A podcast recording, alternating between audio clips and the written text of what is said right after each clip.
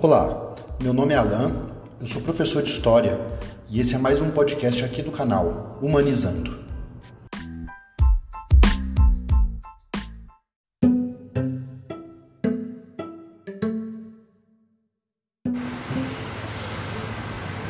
Para que serve um conto? Para que serve uma história, mesmo que de ficção, curta, com alguns personagens e com um começo bem e fim, bem curtinho e bem objetivo? Todo conto serve para relatar, retratar um determinado contexto, de uma determinada cultura, uma determinada história de um determinado povo. Cada personagem tem seus significados dentro de todo o conto. Então, os contos são histórias bem curtas, mas que dá para a gente tirar diversos significados. Então, hoje nós vamos ver um conto africano em que o texto é recontado por Rogério Andrade Barbosa. Esse, esse mini conto ele foi preservado pelos griots. É, os griots eram aqueles contadores de história. Os griots eram aqueles contadores de história que via, acabam viajando pela África e que eram filósofos e reuniam histórias milenares nas suas memórias, etc. Tá o nome desse conto é Os Três Irmãos.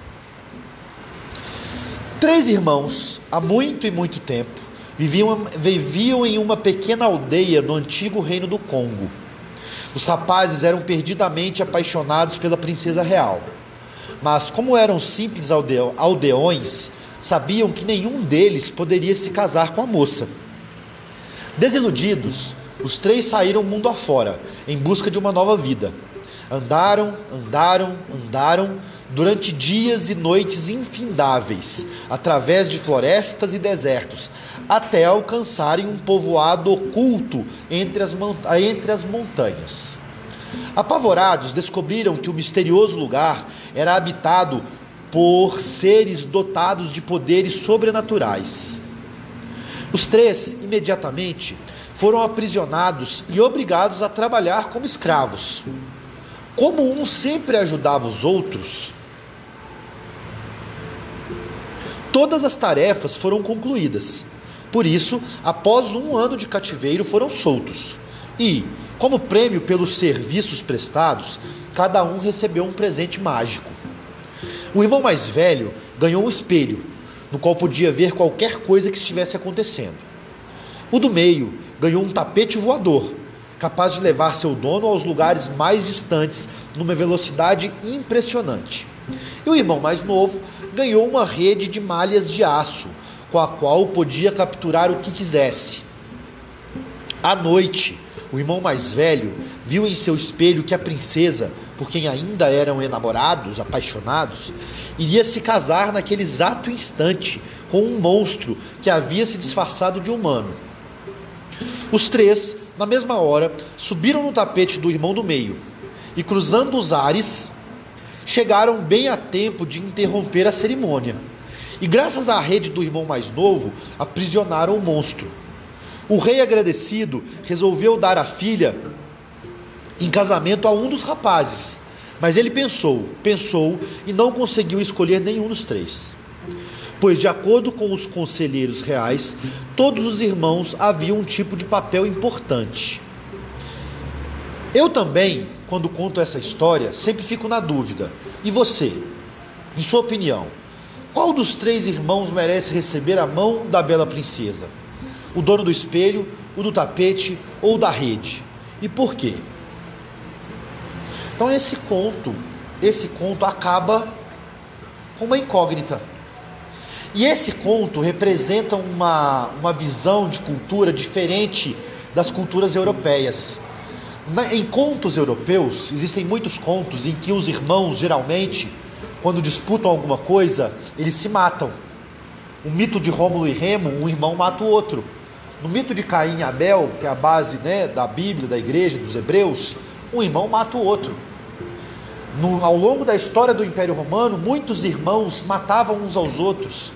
Quando dois irmãos disputavam um trono na Europa, matava-se uns aos outros. Este conto africano, ele traz uma perspectiva diferente, porque os três irmãos, eles não competem. Eles se ajudam. Eles se ajudam entre si.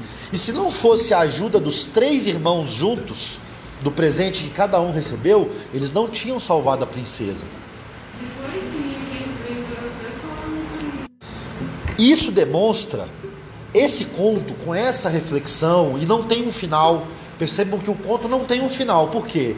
Ele deixa para a gente poder interpretar, para o leitor poder imaginar que tipo, de, que tipo de possível final teria esse desfecho aí dessa história. Imagine que esses três irmãos fariam o que nessa disputa? Será que eles estariam dispostos a matar um ao outro ou a prejudicar um ao outro para poder ter a princesa? Ou será que eles concordariam em deixar que a princesa escolhesse? Dentro da cultura africana, existe uma proposta, um pensamento de colaboração muito mais forte do que na cultura europeia. A cultura europeia ela é mais competitiva do que a cultura africana. A cultura africana ela pensa mais na colaboração. Todo mundo aí já deve ter ouvido falar na palavrinha Ubuntu e o que ela significa, certo? A ideia de Ubuntu é todos somos irmãos, todos somos iguais. Não, eu não sou feliz se você não for feliz.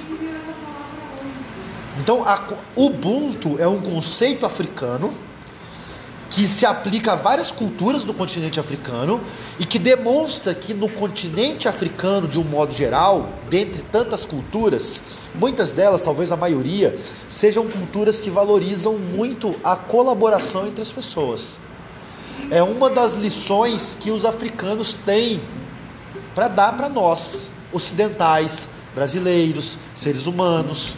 A cultura africana preserva muito desse espírito de colaboração, de autoajuda, de, de um pensar no outro e não competir com o outro, certo? Então, essa é a essência da cultura africana que ainda está presente na literatura, nos contos, na cultura, na mitologia, nas religiões africanas. Então, nós, enquanto ocidentais consumistas, a gente tem muito a aprender com os africanos. Porque desde que a gente começou a, formar esse modo de vida capitalista, de consumo e competição, né, a, gente, a gente provoca vários problemas.